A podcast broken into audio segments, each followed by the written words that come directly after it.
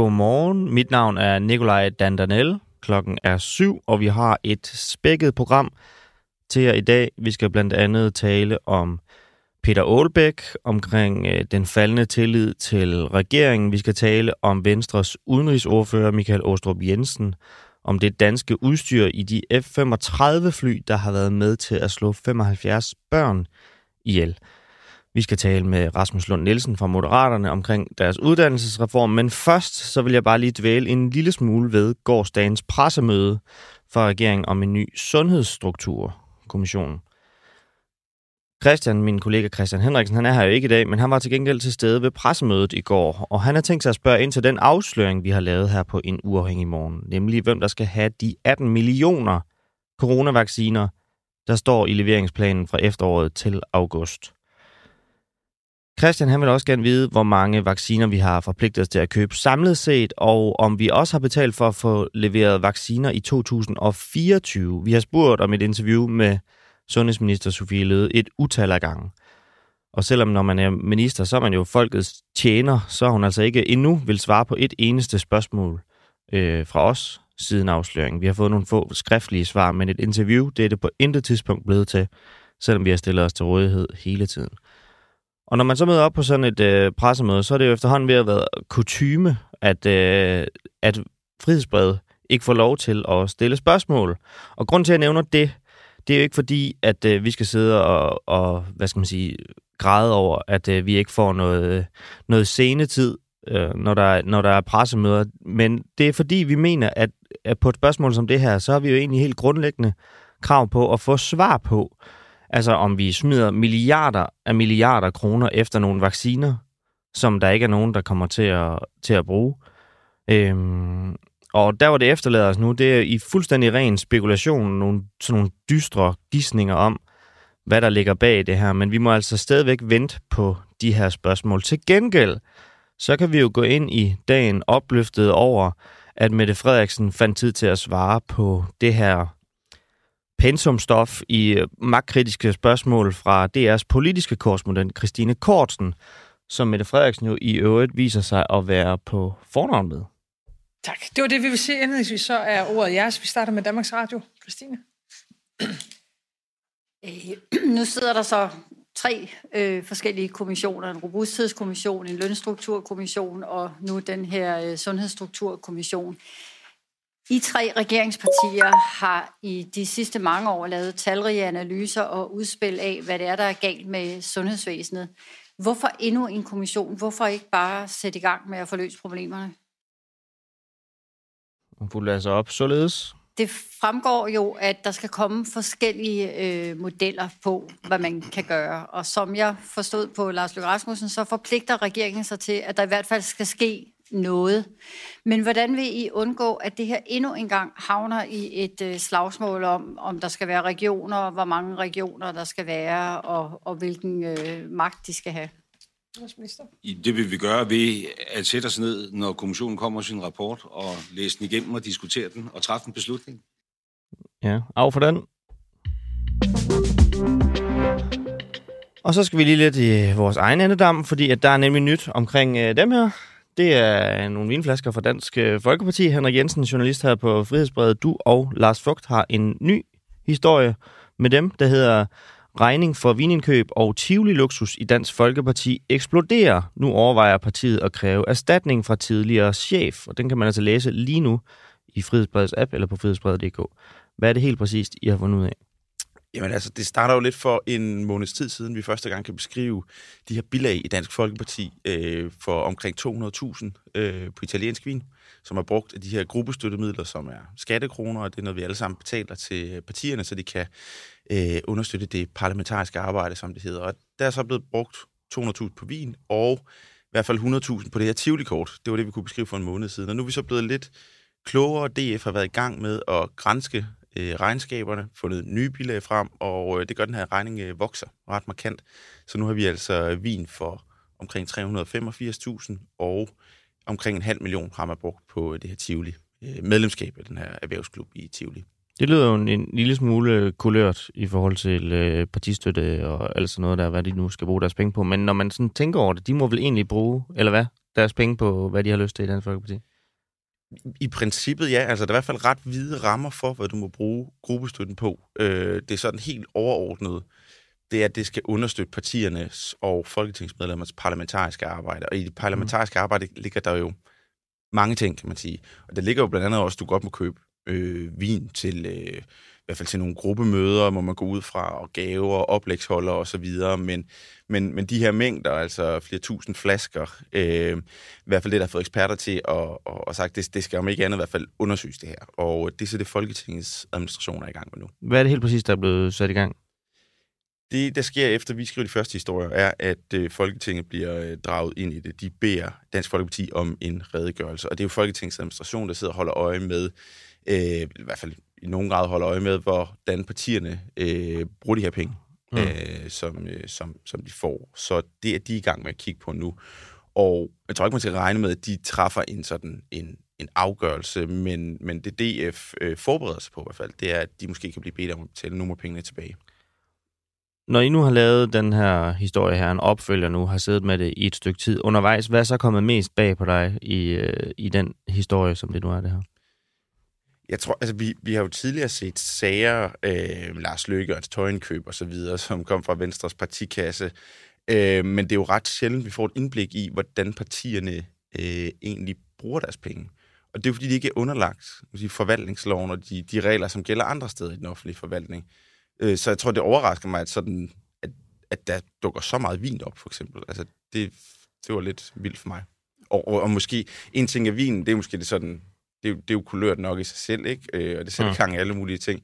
Men det her Tivoli-medlemskab, som koster, altså det er næsten en halv million skattekroner, der er brugt på det, det tror jeg godt nok, jeg var overrasket over. Jeg tænker, hvis, hvis det kan ligge i et parti, jamen, hvad, hvad, hvad kan der så ellers ligge?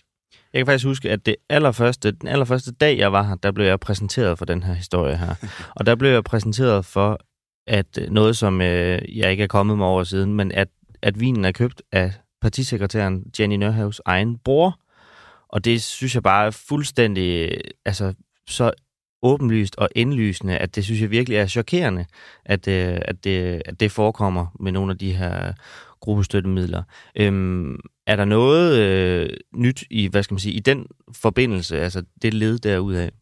Nej, altså det DF, de, de hæfter sig jo øh, ved det, at den tidligere sekretariatchef købte der hos Chavino, som den hedder i, i Ringsted Borgens øh, butik. Mm. Øhm, og revisorerne ind og kigge på det, og, og revisorerne, altså partiets revisor, de, som jo er købt og betalt af DF, skal man huske, men har kigget på det her og, og vurderer jo, jamen altså, hvis du lægger forvaltningslov ned over det her, de sådan normale, gængse regler for det, vi kalder inhabilitet, jamen, så er hun inhabil, fordi det er et, et nært familie, familiemedlem, hun, hun køber de her ting af. Det vi så ikke ved er om, og i så fald hvor mange i det efter dengang har vist mm. og kendt til den her familierelation, og det er revisoren også inde og pointere, ikke? Jo, og hvad, øh, nu skal du ikke sige præcis afsløre, hvad I sådan sidder og, og ved at undersøge, men hvad holder I øje med i den tid, der kommer nu? Øh, vi holder selvfølgelig øje med, hvad Folketinget øh, kommer frem til, hvis de vil være øh, offentlige om det, fordi det er selvfølgelig interessant også, fordi det er ret sjældent Folketinget inde, altså Folketingets administration, og kigge på den her slags. Øh, så det er virkelig interessant at se, hvilken linje de ligger. Der er jo masser af sådan nogle potentielt i hvert fald sager rundt i de andre partier. Partierne bruger i hvert fald penge på alt muligt, ikke? Øh, så det er jo også et spørgsmål, hvor ligger man linjen, og, og kan det få en betydning fremadrettet for, for de andre partier? Okay. Henrik Jensen, journalist her på Frihedsbrevet. Tusind tak, fordi du stod tidligt op og kiggede forbi og fortalte lidt om uh, jeres nye historie. Tak. Tak. Og altså godmorgen til jer, der øh, skriver med derude. Martin Schalk skriver godmorgen, Anders Viborg godmorgen, kaffe og jer, så alt godt, det er vi selvfølgelig glade for. Jakob Lund, morgen derude. Jesper Thomas Færlund Larsen skriver godmorgen. Charlotte Pryt skriver godmorgen fra Kystbanen. Rigtig meget godmorgen til jer også. Og øh, nu skal vi lige have en øh, nyhed, inden vi går videre. Det er nemlig, at Socialdemokratiets borgmester i Aalborg Kommune, Thomas Kastrup Larsen, stopper som borgmester. Han stiller ikke op igen og ønsker at stoppe inden da. Og han har lavet sådan et, øh, et rigtig langt skriv om, øh, med en hel masse årsager til, hvorfor han stopper. Blandt andet, at han er blevet 50 år gammel. Øhm, men en af de ting, eller nogle af de mange ting, som han sjovt nok ikke nævner, det er følgende afsløringer, som Frihedsbrevet har gravet frem det seneste år. Det kunne jo være en årsag til, at man kiggede på sit borgmesterskab og tænkte, det kunne godt være, at det der med at have så meget magt, det ikke var noget for mig. Men i hvert fald, I januar 2022 skrev vi, at byggematadoren Jesper Skovsgaard modtog et skattefrit bidrag af Aalborg Kommune på 100.000 kroner for bidraget til tv-programmet Nybyggerne. Fire måneder efter det, så tikkede der så 50.000 kroner ind i Thomas Kastrup Larsens forening, altså den anden vej til Socialdemokratiet, hvilket fik en øh, ekspert til at udtale, at det ligner korruption. I april 2022, der afslørede vi en lækket mail, hvor Jesper Skovsgaard skrev, at han støtter Socialdemokratiet, fordi han altid har fået en god behandling af dem. Også i 2022 i april, der fortalte Frihedsbrevet, at Jesper Skovsgaard betalte 450.000 kroner for et bogstaveligt, altså et rigtigt festfyrværkeri øh, for kommunen, og kort efter, at øh, Jesper Skovsgaard første gang havde tilkendegivet sin interesse i det her sponsorat af festfyrværkeri, så blev et såkaldt kommuneplan-tillæg, der banede vejen for et af hans store byggerier, lige pludselig øh, stemt igennem i byrådet.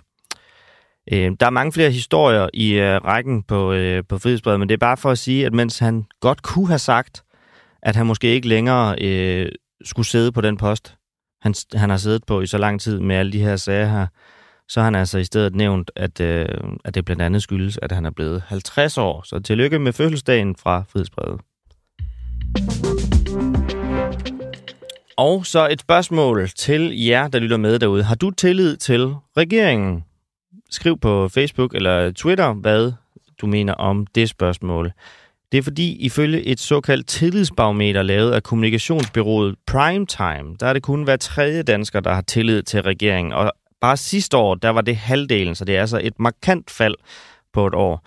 Og derfor så er vi naturligvis ringet til en person, der ofte har været i modvind for at høre, om vi i stedet ikke burde have respekt for regeringen for at træffe de svære beslutninger, fordi det måske er nødvendigt. Og det er filmmanden fra tidligere Centropa, Peter Aalbæk. Men øh, jeg stor fidus øh, til den nuværende konstellation. Du har stor fidus til regeringen? Ja, øh, og øh, jeg er overbevist om, at, øh, at, at det koster at, at reagere drastisk. Ikke? Ja. Så måske skulle man appellere til, at øh, for første gang sikkert i verdenshistorien skulle øh, de glade regeringsmænd medlemmer skide på øh, det, det potentielle genvalg. Oh. Men øh, gør, hvad der, gør, hvad der er godt for nationen. Og det synes du, at de er tættere på nu, end den for eksempel tidligere regering har været, altså meget, at skide på, på genvalget? Og, ja, ja, det kan man sige, øh, fordi der er måske 30 år til, der igen kommer en, en konsensusregering, der kan reagere øh, effektivt på landets udfordringer. Mm. Men der er jo nogen, der... Så, altså, nej, der, bare, der er jo, den her mistillid, den er der jo nok for nogen... Den er opstået igennem løftebrud. Jakob Ellemann for eksempel, der sagde, at jeg kommer aldrig til at gå i, i, i regering med Mette Frederiksen så lige pludselig tager de store bededag, uden at have sagt et ord om det. Jeg tror, jeg kunne godt forestille mig, når den her mistillid opstår deri, men det har ikke skabt en mistillid hos dig. Nærmest tværtimod lyder det.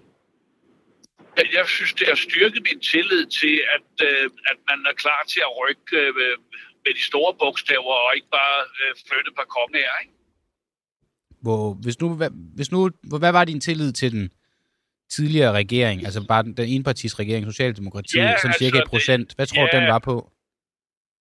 Øh, så lad os sige øh, 50, ikke? og det samme var det øh, også med altså, den borgerlige regering før det, så det øh, så kan vi sige, for mig har det været en styrkelse i de tidligere regeringer.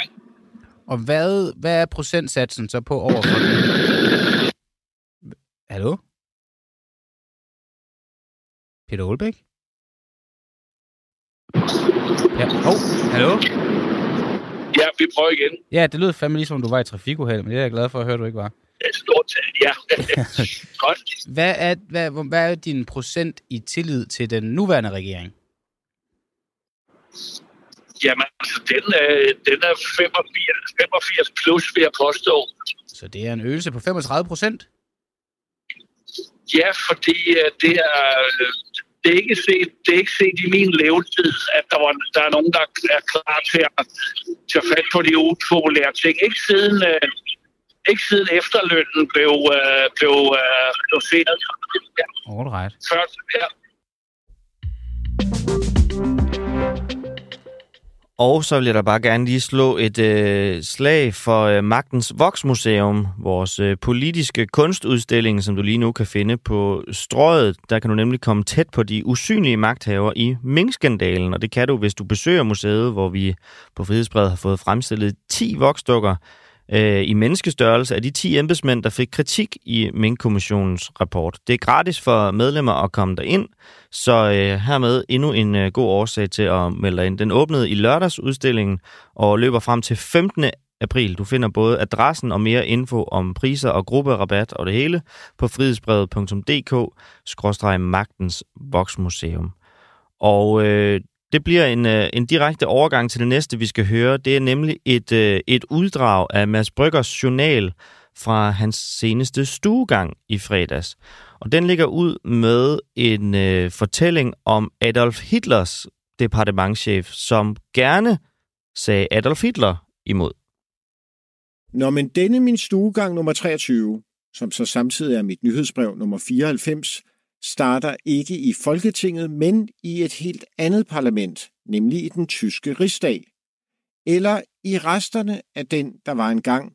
For vi skal helt tilbage til slutningen af februar 1933, til den gang, hvor den unge hollandske kommunist Marinus van der Lubbe var blevet anholdt og sigtet for at være gerningsmanden, der havde stukket ild til den tyske rigsdag. Som bekendt var rigsdagsbranden den tredje sten, der gav rigskansler Adolf Hitler uindskrænket magt. Men til at starte med var han først og fremmest optaget af én ting, at få Marinus van der Lubbe henrettet så hurtigt som muligt.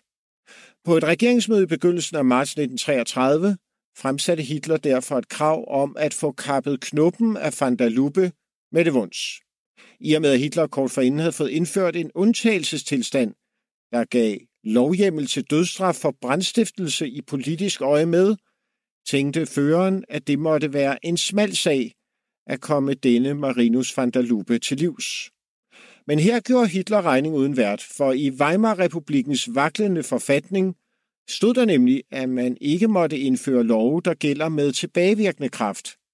Og eftersom Marinus van der Lubbe var anklaget for en forbrydelse, som fandt sted før indførelsen af dødsstraf for brandstiftelse i politisk øje med, kunne paragrafen ikke bruges imod ham. Til regeringsmødet skete der så det helt utrolige, at en departementschef i det tyske justitsministerium ved navn Franz Schlegelberger i kølige vendinger sagde til Hitler, at selvom han godt kunne se en idé i at lave forfatningen om, så man kunne lovgive og straffe med tilbagevirkende kraft, så måtte han ikke desto mindre kraftigt advare Hitler imod at fravige princippet om ingen straf uden lov. Embedsmanden Schlegelberger tilføjede så, at det kun var i Rusland, Kina og et par små kantoner i Schweiz, hvor dette retsprincip ikke anvendes. Det allermest utrolige er, at Adolf Hitler fandt sig i denne belæring og gik med til, at forfatningen møjsommeligt blev lavet om, således at Marinus van der Lubbe kunne henrettes lovformligt. Det skete først den 10. januar 1934, hvor Marinus van der Lubbe fik hovedet hugget af. Når jeg fortæller historien om den tyske departementschef og Adolf Hitler, er det fordi, den er værd at meditere lidt på i en situation, hvor først statsministeriet og sidenhen justitsministeriet har tilbagekaldt de advarsler og anmærkninger, der blev givet til udvalgte embedsmænd som resultat af min kommissionens rapport.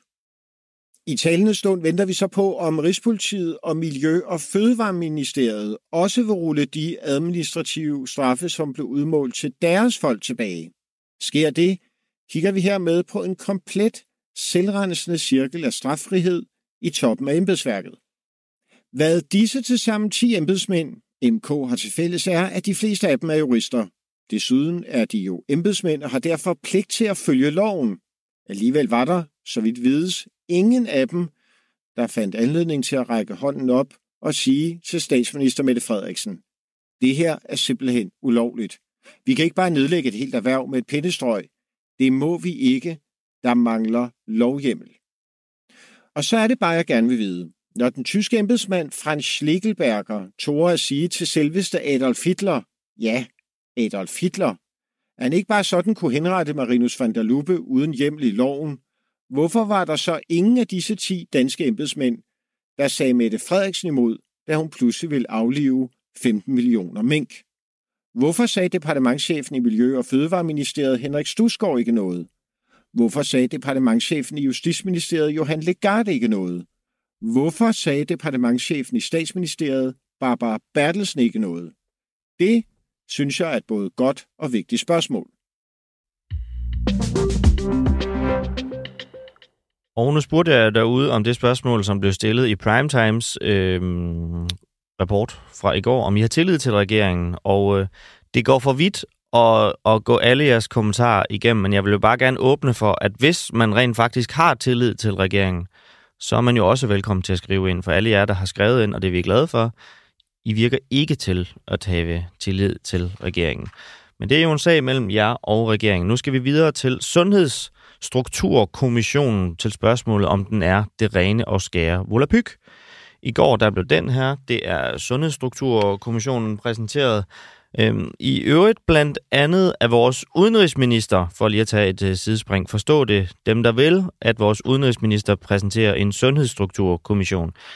Men det, vi skal forbi nu, det er et af de punkter, der beskriver, hvad Sundhedsstrukturkommissionen skal, og nu vil jeg lige læse det op, og så kan du jo se og lade mig høre i kommentarsporet, om du forstår, hvad der bliver sagt.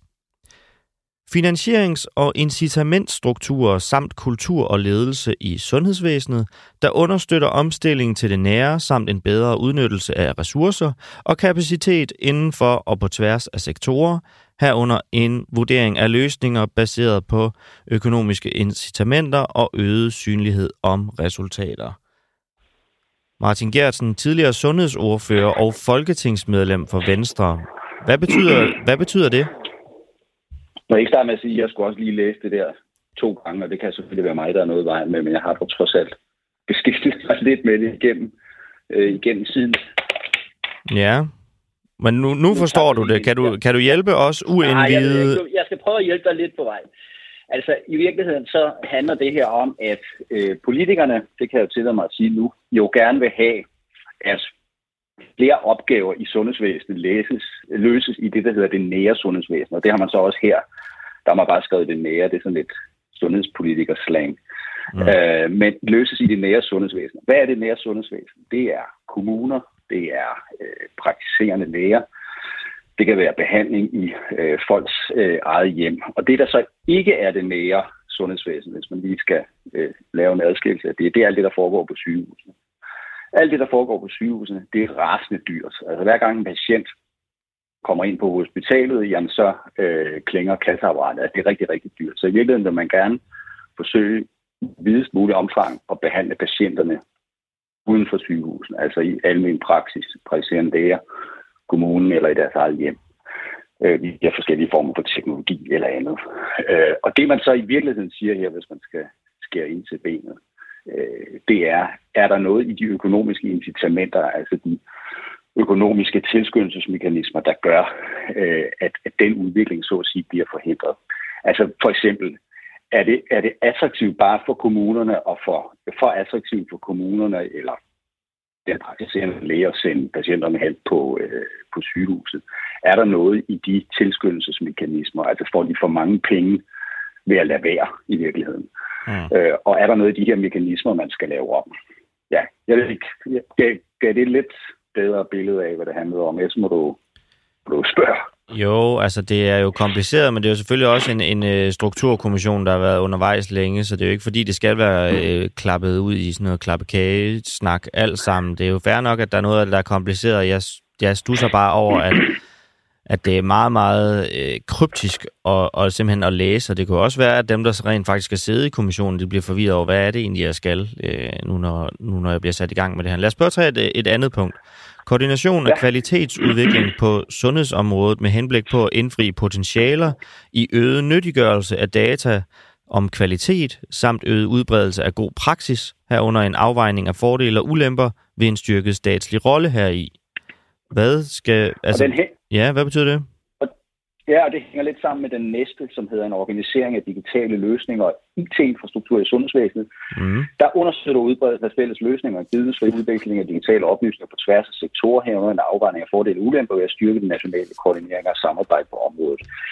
Altså, der er en kæmpe diskussion blandt de lærte i sundhedsvæsenet om, hvorvidt data altså øh, flyder tilstrækkeligt godt mellem de enkelte sektorer. Altså, og sundhedsvæsenet består grundlæggende af tre sektorer. Det, der foregår på sygehusene, det, der foregår i øh, kommunerne, og så det, der foregår i almen praksis. Og, og der er en kæmpe diskussion om, øh, jamen, altså, flyder de data tilstrækkeligt? Og, og nogen vil jo sige, at for eksempel, så øh, er der ikke tilstrækkelig dataflow øh, mellem det, der foregår hos den praktiserende læge, og det, der foregår øh, på, øh, på sygehusene. Altså, at de data flyder ikke tilstrækkeligt, og nogen vil nok også påstå, at de praktiserende læger ikke er helt så gode til at aflevere data til resten af sundhedsvæsenet. Så er der en diskussion af, ud over det, Jamen, altså, øh, flyder data tilstrækkeligt godt på tværs af landet.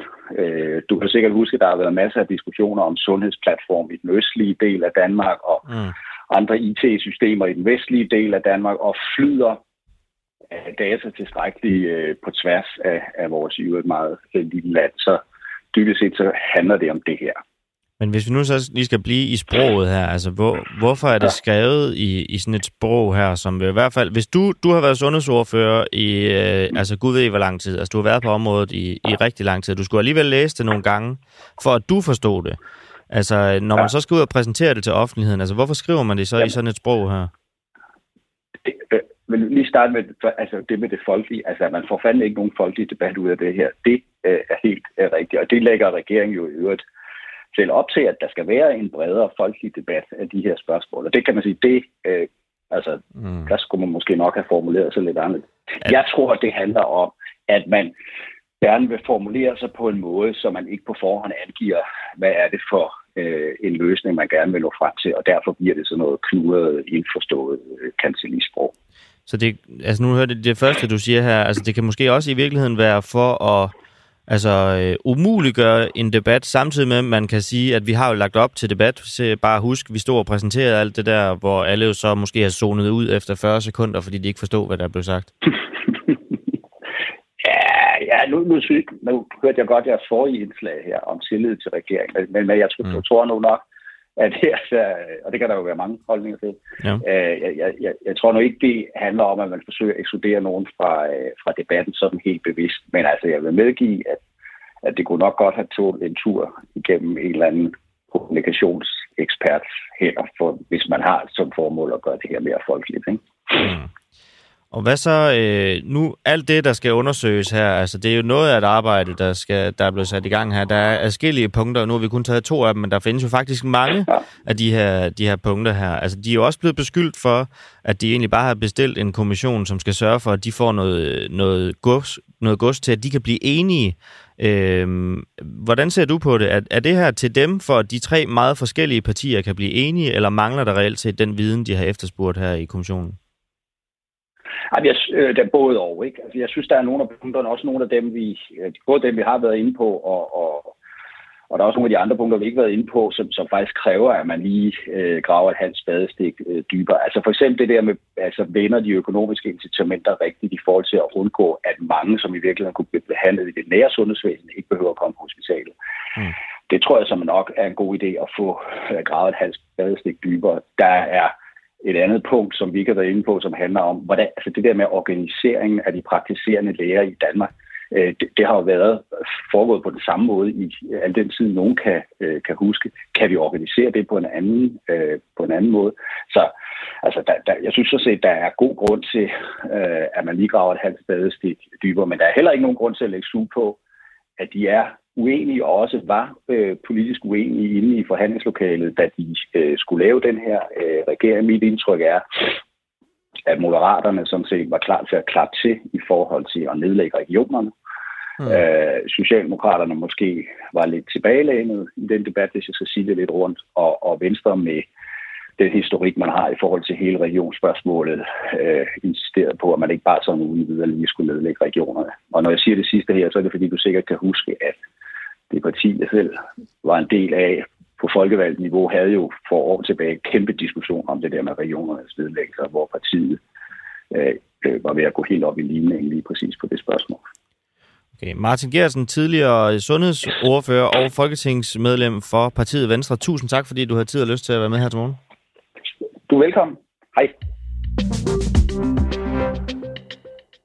Har Ahmed Samsam begået justits selvmord? Øhm, hermed igen, igen i løbet af det her program en grund til at betale de sølle 79 kroner om måneden, som det koster at være medlem af Frihedsbrevet. Frihedsbrevets journalist Carsten Norton, som jeg i øvrigt har fået besøg af her i studiet, har interviewet den tidligere kontraspionagechef Robin Dreek, der har arbejdet 22 år i FBI i USA, om ingen andre end Ahmed Samsam der lige nu afsoner sin fængselsstraf på 6 år, som han mener, han har fået for at udføre sit arbejde for de danske efterretningstjenester. Carsten Norton, journalist på Frihedsbladet. Velkommen til. Tak skal du have.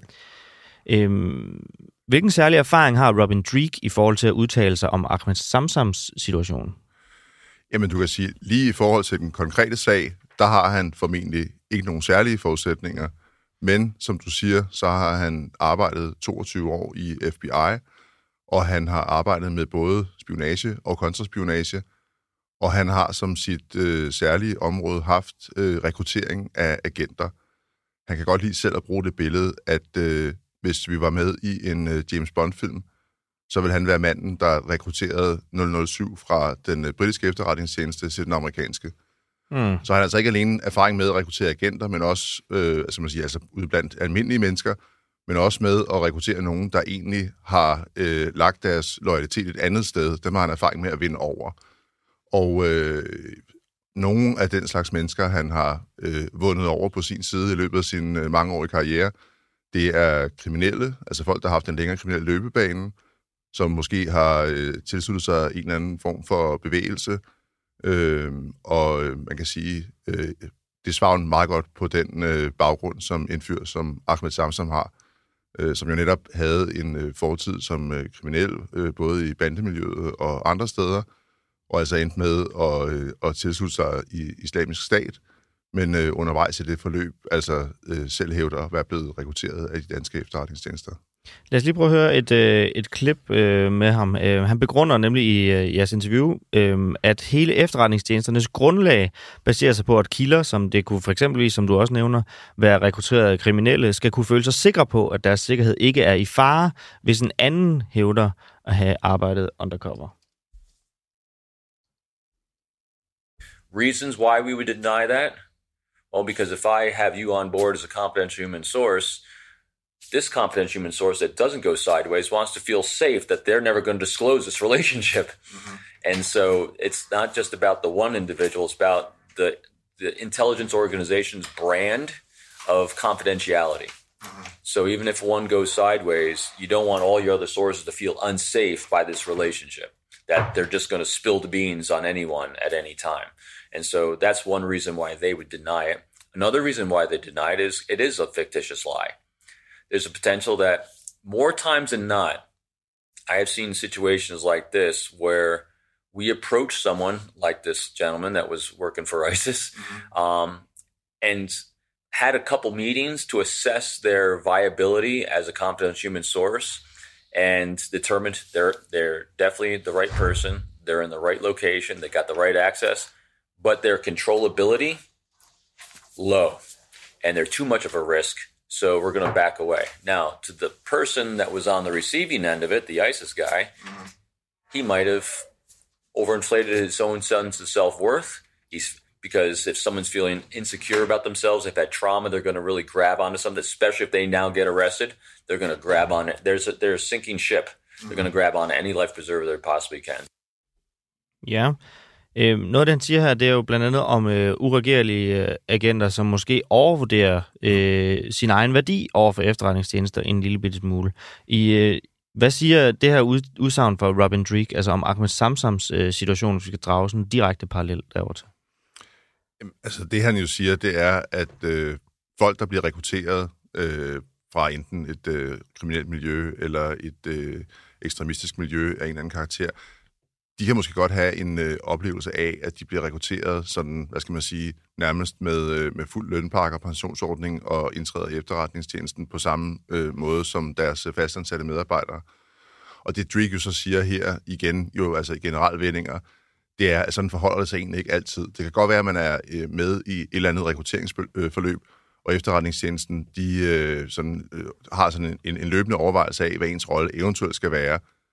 Og de kan så principielt jo finde på at bakke ud på et hvilket som helst tidspunkt, når og hvis de oplever, at øh, deres agent, øh, deres øh, indhenter, øh, pludselig, øh, altså nu med, med Drakes ord, går sideways, altså det stikker af for dem på en eller anden måde, og de ikke længere kan kontrollere, hvad der er, der foregår, så er efterretningstjenesten villig til at slippe tøjlerne fuldstændig og overlade folk til sig selv.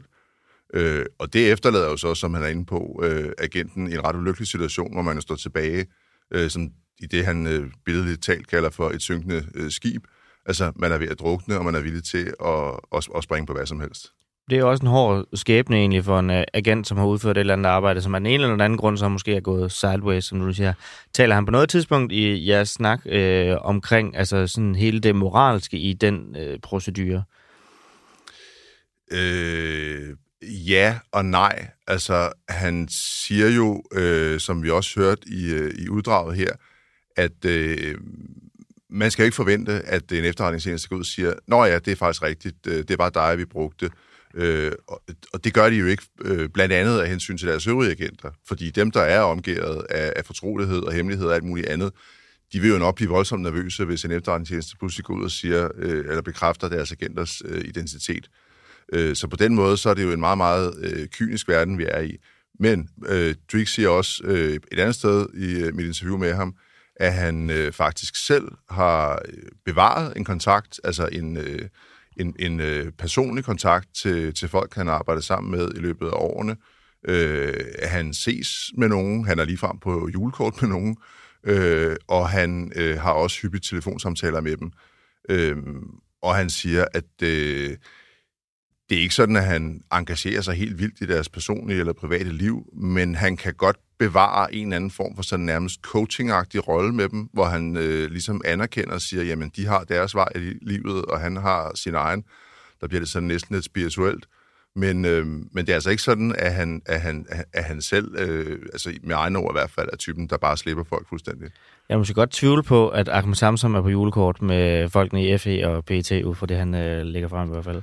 Men du talte også med Robin Dreek om, hvorvidt Ahmed Samsons egen sikkerhed er i fare i fremtiden. Og øh, her peger han blandt andet på, at nogle af de ISIS-folk har øh, samarbejdet med, vil ikke være venligt stemt. Og det skal vi huske, at når vi taler om Ahmed Samson, så det han jo rent faktisk lavet for dem, det var blandt andet at tilslutte sig en terrorgruppe, siger han i hvert fald selv.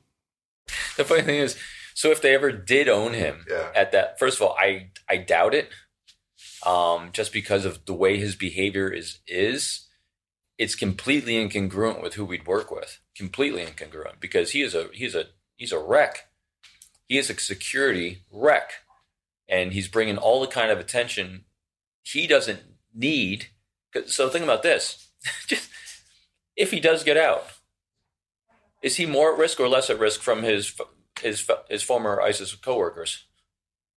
He's more at risk because he's cooperating with the government, apparently, according to him. Mm-hmm. So he's screwed by them. The government will never work with him again because he's a, a risk, if, even if they were. This is just lunacy.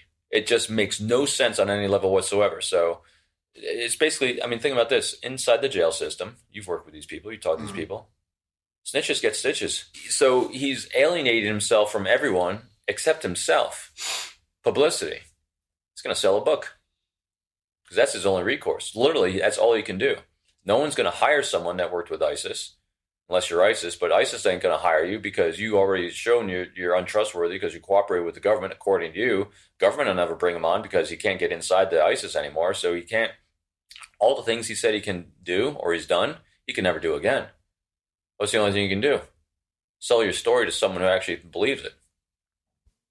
Ja, det, det tegner ikke godt for Ahmed Samsom her. Altså, snitches get stitches. Det er ren lunacy, som han siger til det her. Altså, øhm, er der nogen til at beskytte Ahmed Samsom, eller må han sejle sin egen sø fremover?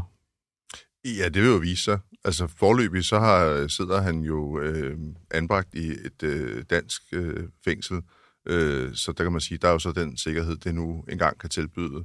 Øh, og det Drake jo kommer med her, det, det, det er sådan set den metode, han ofte øh, bruger, kan man mærke, når man taler med ham. Han tager sådan den helt store rundflyvning på, øh, hvad er det for nogle rationaler, der ligger bag en given persons øh, beslutninger. Og det, der også undrer ham her, det er jo det her med, at øh, jamen, hvis du sidder i et øh, dansk fængsel og angiveligt modtager penge for nogen, som du selv mener er dem, du øh, arbejdede for, og så bagefter ligesom går ud og stikker dem, det er jo det, du ikke kalder det øh, for, med sådan et øh, lidt fængselsjargon mm. i denne her lydbid, jamen, så er der jo sådan set ikke rigtig nogen, der kan lide dig tilbage. Øh, så det eneste, du har øh, af aktiver på det tidspunkt, det er jo din egen historie. Mm. Og det er jo sådan også lidt med henvisning til det, vi ser nu, at dem, der lytter til Samsam, det er journalister og dermed offentligheden. Og der er jo selvfølgelig en meget stor offentlig interesse for, for en historie som den her. Det har vi også set tidligere med tidligere agenter, der pludselig står frem i offentligheden. Altså, vi kan jo komme i tanke om øh, alle fra Dan Lønge til Frank Grevil og, og Morten Storm. Øh, det, de ligesom kom, står tilbage med, øh, når alt er sagt og gjort, det er deres egen historie, ofte i bogform.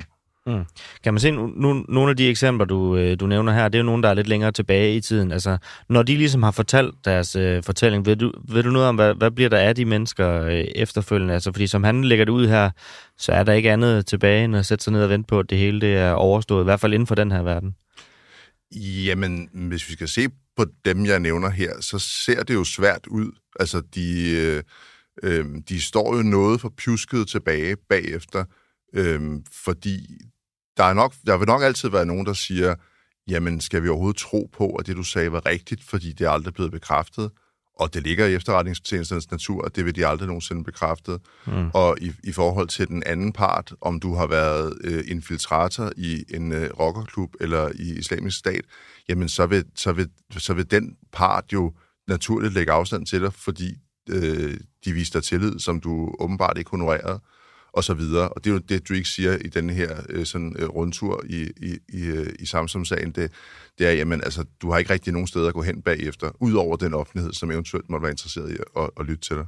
Okay, det er virkelig spændende, at vi kunne have talt om det her hele morgen, men vi skal også tale med andre kilder. Carsten Norton, journalist på Frihedsbrevet, og i øvrigt skribent på det øh, nyhedsbrev, der hedder Fri Bandit, som jeg synes, at man skal gå ind og følge i Frihedsbrevets app.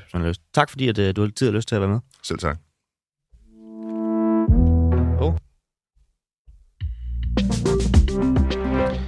Lige det rigtige øh, lyde med her. Vi tager lige en øh, enkelt nyhed mere, inden vi øh, iler til det næste. Det er nemlig Trippellivs 3F'eren øh, Per Christensen, som har fået et nyt job i 3F for tredje gang. Således er alting altså i en cirkel for Per Christensen. Han blev i januar sidste år afsløret af BT i at have levet et øh, dobbeltliv, hvor flere af kvinderne var den overbevisning, at de alene var partner med Per Christensen. Og det må man jo i princippet egentlig gøre, som man øh, har lyst. Men øh, han forsøgte øh, ifølge BT's oplysning også at bruge 3F's advokat til at lukke munden på en af kvinderne, og så brugte han en lejlighed, som 3F's fond havde udset til værdigt trængende chauffører til nogle af de her affærer her. Og øh, herefter så stoppede han, men øh, nu skal han så være faglig sekretær for 3F i Mølleåen, og herfra skal der lyde et stort tillykke med det jobskifte. Og så er der de tre tradere fra Energi Danmark, som øh, øh, har stået til 60 million bonusser. De melder sig nu klar til at gå rettens vej for at få de penge, som de er blevet stillet i udsigt. Og for det hele ikke øh, skulle mangle noget krydderi, så har Djøf nu meldt sig klar til at gå i bræschen for den retfærdighed, der altså skulle ligge i, at øh, de bare har krav på den halve milliard, alt imens at øh, almindelige mennesker i øh, nogle tilfælde i hvert fald har været nødt til at gå fra hus og hjem. Men altså, en aftale er jo selvfølgelig en aftale. Kan forkortelsen af halvdelen af kandidaterne i virkeligheden ende med at give de studerende mere uddannelse. Først på måneden så præsenterede regeringen en ny uddannelsesreform. Et af de centrale punkter i reformen er at forkorte op mod halvdelen af universiteternes kandidatuddannelser, så det i stedet for to år vil tage et år plus en sommerferie at blive færdig. Forslaget det har mødt en voldsom kritik fra universiteterne og fra den øh, akademiske verden, men øh, Rasmus Lund Nielsen, undervisningsordfører for Moderaterne, han påpeger nu i et indlæg i Uniavisen, at det måske kan føre til mere efteruddannelse. Rasmus Lund Nielsen, hvad bygger du det på, og godmorgen? Godmorgen, Nikolaj. Jamen, det bygger jeg jo på, at der i udspillet er lagt op til, at vi giver alle en adgangsbillet til at komme tilbage til universitetet og læse videre efter de har gennemført deres en kvart år i kandidat. Mm. Og derfor så vil de jo samlet set godt kunne ende med at få mere uddannelse end i dag. Ja, det vil de godt kunne. Er der noget andet, øh, der peger på, at det rent faktisk holder stik, som øh, vi kan trække frem? Ja, bestemt. Øh, der kan vi jo trække det frem, at vi jo samlet set tilfører flere penge til universiteterne med reformen, end vi gør øh, nu, fordi at øh, de her en en kvartårige, de får jo flere vejledningstimer, mere mm. feedback.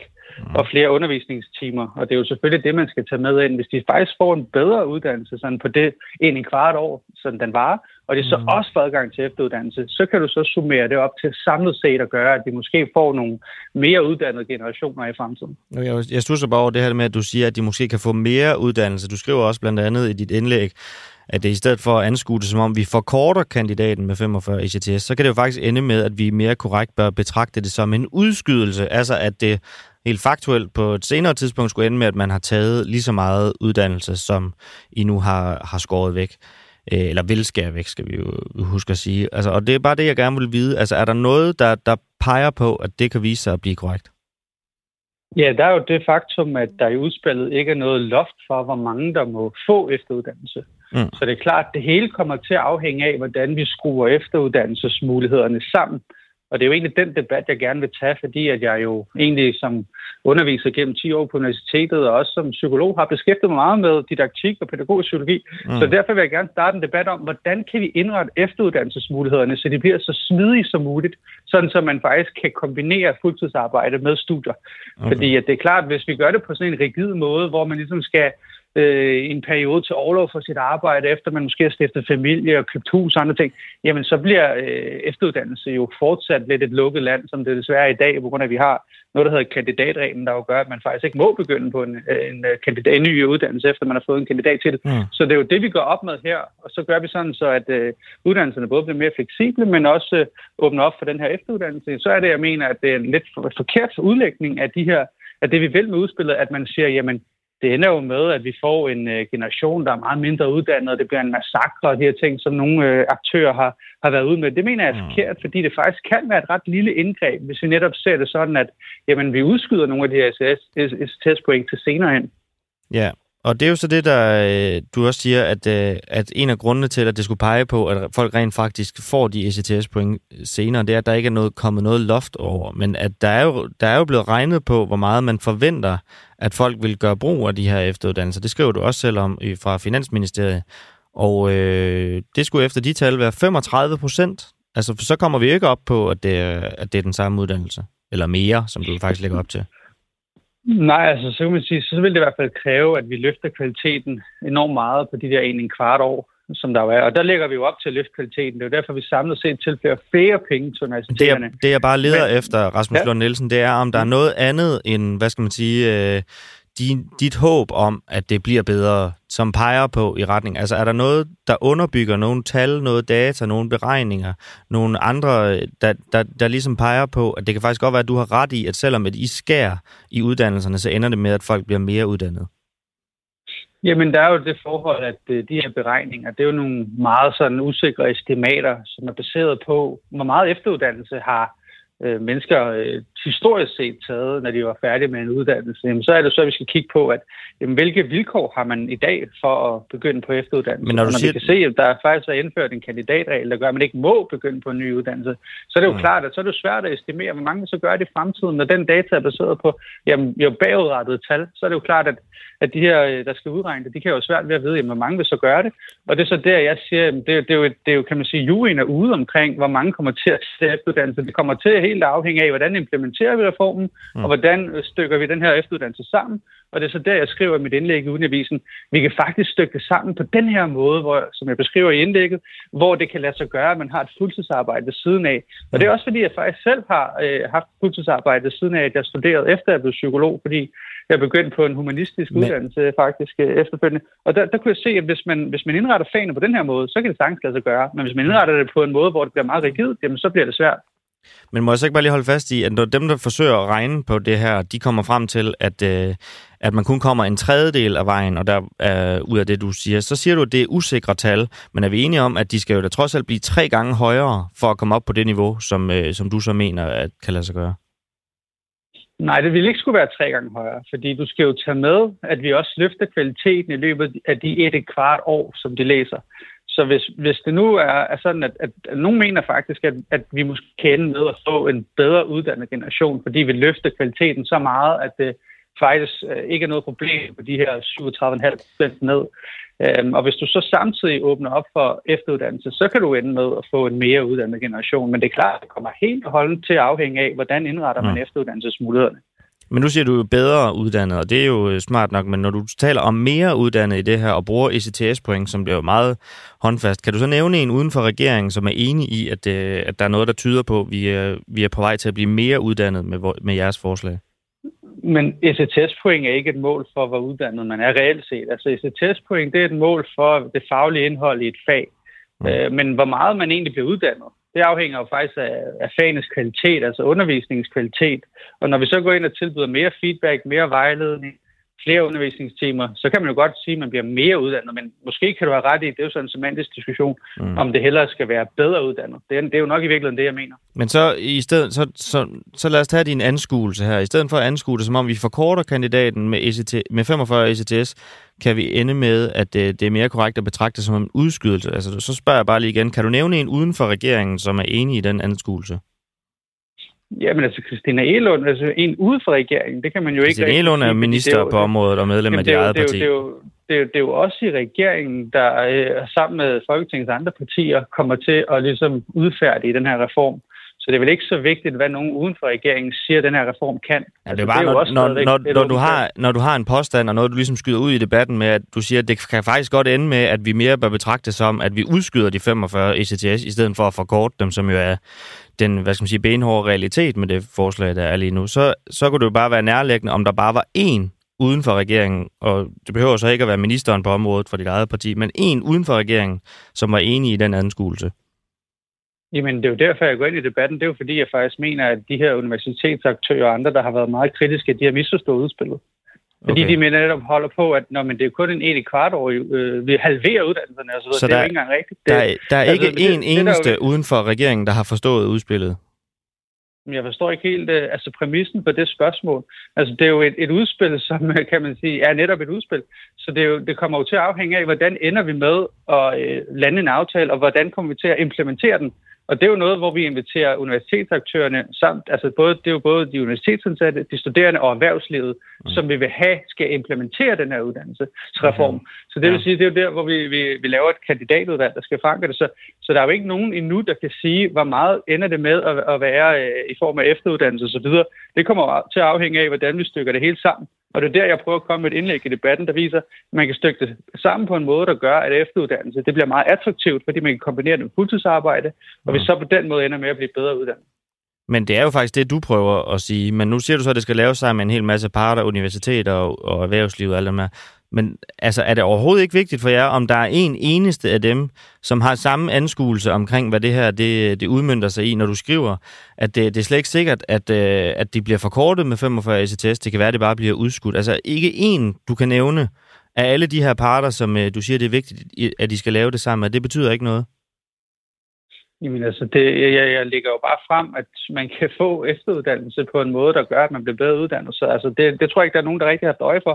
Det er jo det, jeg går i rette med. Det er jo at sige, men nej, det er ikke en massakre, fordi at det at, at øh, reducere en kandidatuddannelse med 45 CTS-point, på rigtig mange kandidater, der vil det svare til, at der er to valgfag, du ikke skal tage, og at der er et speciale, du skal skrive lidt kortere. Så siger mm. jeg så, hvis vi nu lader efteruddannelse være meget mere åbent og tilgængeliggjort end der i dag, så kan man tage de her to valgfag efterfølgende, og måske kan man endda genbesøge sit speciale og skrive det på en måde, så det opgraderes til et fuldt speciale.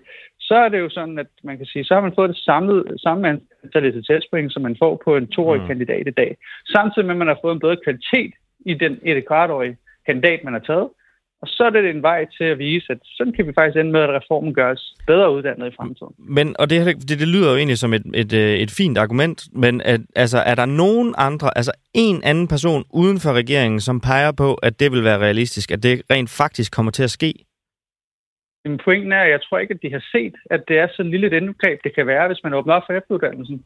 Og jeg, og jeg tror heller ikke, at øh, vi har kommunikeret klart nok, at der ikke er noget loft på, hvor mange der må få efteruddannelse. Og det er jo bare sådan i alt stilfærdighed det, jeg påpeger, at det der er intet loft for, Og vi har en minister, der siger, at vi skal se det sådan, så det er tre års bachelor, en en kvart års kandidat, plus noget mere. Så, det, så, altså så det er hele, universitets, hele universitetsverdenen, hele erhvervslivet, de har, de har simpelthen bare ikke forstået for eksempel den banale præmis, at de ikke har noget loft over efteruddannelse. De har til sydenlande ikke kunne se, at, øh, at der ikke er noget, øh, der, der taler for, at, øh, at man vil stoppe efter de et, et kvart år. Mm. Altså, det, altså Finansministeriet regner med, at det er 35 procent, der vil fortsætte.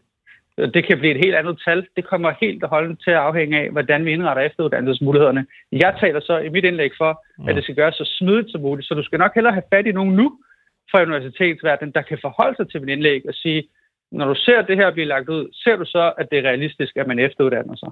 Jo. Men det, det jeg også bare er på udkig efter, det var altså fordi, at øh, I er jo regeringen for, for det her land, og indgrebet for alle de mennesker, du nævner, Øh, så synes jeg da, det er, det er interessant, måske også for jer i virkeligheden, om I har berøring øh, altså med alle dem, som I skal have en indvirkning på nu, om man bare kunne nævne en, som var enig i øh, ens fremtidsplaner øh, for området. Jamen, du må jo prøve ud nu og spørge, om det er enige. Jeg tror ikke, de har tænkt på udspillet på den måde, som du, jeg lægger du, frem. Det er du, derfor, jeg lægger det frem. Det er jo for at starte en debat om, hvordan det kan se ud. Men du kan ikke nævne en? Jamen altså, det, du spørger, hvem vi er i dialog med. Nu er jeg jo ikke engang selv ordfører på området, men jeg ved da, at min kollega Karin, der er uddannelsesordfører, hun har været i dialog med en masse. Jeg ved, at Christina Elund er i dialog med en masse. Mm. Du kan jo prøve at spørge dem, om de har hørt nogen, der kan se perspektiv i det, jeg lægger frem. Selv har jeg været i dialog med dekanen på Aalborg Universitet, og skal også uh, til møde med rektoren på CBS. Øh, og så vil jeg da spørge dem, kan I se perspektiv i det, jeg lægger frem her? Og så vil jeg gerne vende tilbage på det, om, om der er nogen, der er enige med mig. Men det er jo svært, at, om jeg har set nogen, der er enige, når det er noget, jeg først lige har lagt frem. Alright. Rasmus Lund Nielsen, øh, folketingsmedlem og medlem af Uddannelse- og Forskningsudvalget for Moderaterne og undervisningsordfører. Tusind tak, fordi du var med her til morgen. Selv tak. I øh, medierne Information og Danwatch, øh, der kunne man i går læse, at der bliver brugt eller der er blevet brugt udstyr fra danske virksomheder i israelske F-35 fly, der har bombarderet Gaza og dræbt over 100 civile herunder 75 børn, og det er sådan nogle aktioner, der har fundet sted i 2021 og 2022. Flere menneskerettighedsorganisationer betegner bombardementerne som mulige krigsforbrydelser og opfordrer Danmark til omgående at stoppe al eksport af våben til det israelske militær. Derfor ringede min kollega Mads Bjergård i går til formanden for den udenrigs, det udenrigspolitiske nævn og udenrigsordfører for Venstre, Michael Åstrup Jensen, og spurgte, om regeringen skal stoppe danske firmaer i at sælge udstyr til israelske fly, der bruges til at dræbe civile i Gaza. Altså det, som jeg kan forstå den konkrete sag, så det, det handler om, det er, at der har været et dansk firma som underleverandør øh, og strategisk partner i F-35-programmet øh, til den amerikanske flyproduktion. Og det så er den amerikanske regering, som jo sælger F-35-fly til dem, de nu vælger at sælge F-35-fly til. Så det er jo ikke i Danmark, som har produceret et fly, som vi så har solgt til Israel. Øh, så det er øh, USA's beslutning, øh, at de så har solgt F-35-fly til Israel. Yes. Det er den her øh, danske virksomhed øh, Therma, som, øh, som laver udstyr, der bruges i de her fly, som så bliver brugt til det, som der er flere menneskerettighedsorganisationer, der, øh, der spekulerer i, at det er øh, krigsforbrydelser. Er det noget, man vil sætte ind over for øh, fra den danske regeringsside, at den her virksomhed de hjælper til det? Jamen altså problemet er jo, øh, at det er jo amerikanerne, som bestemmer, øh, hvem det er, de ønsker at sælge F-35 fly til. Øh, det er vi hverken inddraget i eller bliver spurgt om. Og vi er jo kun glade for, at vi kan være strategisk partner i fly, som vi jo også selv har købt Øh, forstået på den måde, at vi jo så dermed jo også får et tæt øh, samarbejde øh, omkring øh, flyets øh, udrustning og hvordan og hvorledes det kan agere og lignende. Men det er amerikanerne selv, som bærer ansvaret og dermed også beslutningen. Det kan vi simpelthen ikke bestemme på. Så det eneste alternativ, vi har, øh, det var jo at trække os øh, for F-35 strategisk samarbejde, og, øh, og, og det mener jeg altid vil være en fejltagelse. Hvad skal der til, før man trækker sig for det? Hvor mange børn skal der dø, Jamen, før det vil, man trækker det vil sig for være, det? Den, den, den, dit konkrete spørgsmål omkring, hvad skulle gøre, at vi skulle trække os øh, for F-35-programmet, jamen det ville jo være, at, at øh, amerikanerne direkte skulle sælge F-35-fly øh, til øh, lande, som var øh, i den ekstrem hypotetiske situation øh, fjendtligt stemt over for Danmark. Altså, øh, vi kan jo ikke Desværre, altså kan man jo sige, fordi det ville være rart, hvis vi kunne gå ind og bestemme, hvad amerikanerne gør og ikke gør. Men vi går jo ikke ind og bestemmer, altså det, amerikanerne hverken spørger os, øh, eller øh, interesserer sig for, om vi synes, at amerikanerne skal sælge 35 Men man kan, vel beslutte, man kan vel beslutte sig for, Michael Ostrup øh, Jensen, om hvem det er, man gerne vil støtte, og hvad man gerne vil sælge til. Og det er en dansk virksomhed, der, øh, der bistår i at producere de her øh, fly.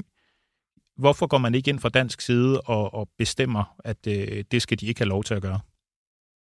Det er fuldstændig rigtigt, at vi kan bestemme, at vi ønsker at sælge øh, amerikanske eller sælge udstyr til, til USA, og det kan jeg afsløre, det vil vi stadigvæk gerne gøre. Så det er, det er simpelthen en afvejning, man gør, så det er det, det her, øh, der skal til, for man er med i, øh, i det her samarbejde, så derfor så accepterer man, at, øh, at så ryger der bare en, en del civile mennesker i, øh, i, øh, i svinget. Altså, jeg synes jo ikke, at det på nogen måde er acceptabelt, øh, at der er civile tab. Øh, især ikke, at hvis der er understregning, hvis der er øh, foregået krigsforbrydelser, så skal det selvfølgelig øh, retsforfølges øh, efter alle de internationale standarder. Øh, så det har F-35 strategisk samarbejde jo intet med at gøre. Øh, så hvis israelerne laver øh, krigsforbrydelser øh, øh, på den ene eller anden måde, om det så er med X eller Y-våben, de gør det, jamen så skal det selvfølgelig undersøges og skal selvfølgelig retsforfølges efter international standard. Ja. Øh, jeg er på ingen måde tilfreds med, øh, hvad øh, den israelske gør på alle områder. Øh, men det, det handler om, det er jo, om vi stadigvæk ønsker at være en del af et strategisk samarbejde med 35-programmet med USA. Og der er svaret, det ønsker vi stadigvæk at være. Michael, synes du, at Therma de burde droppe med at levere de her delkomponenter til USA, så længe der er den her risiko, som jo tydeligvis er der for, at man rammer civile mål? Jeg skal på ingen måde øh, være medbestemmende til, hvem Therma ønsker at være øh, kunde til eller ej, så længe de overholder dansk lovgivning, og det gør de. Øh, og øh, hvad amerikanerne så beslutter at sælge våben til eller ej, jamen der må det jo være op til amerikanerne, at de forhåbentligvis også fortæller deres israelske venner, at de selvfølgelig skal overholde krigens love, øh, og øh, det forventer jeg også, at amerikanerne gør. Så hverken den danske regering eller Therma, de har noget øh, moralsk ansvar? Vi har ikke noget moralsk ansvar for, hvad amerikanerne vælger at sælge 35 fly til, nej. Intet moralsk ansvar for det. Det var hermed det sidste ord for dagens udsendelse af En Uafhængig Morgen på Frihedsbrevet. Mit navn er Nikolaj Dandanel. I teknikken der sad Oliver Nobbenau. Vores redaktør var Peter Svarts. Tusind mange tak for alle de øh, kommentarer og indlæg, I har bibragt udsendelsen med undervejs. Vi er tilbage igen i morgen. Tusind tak, fordi I lytter med.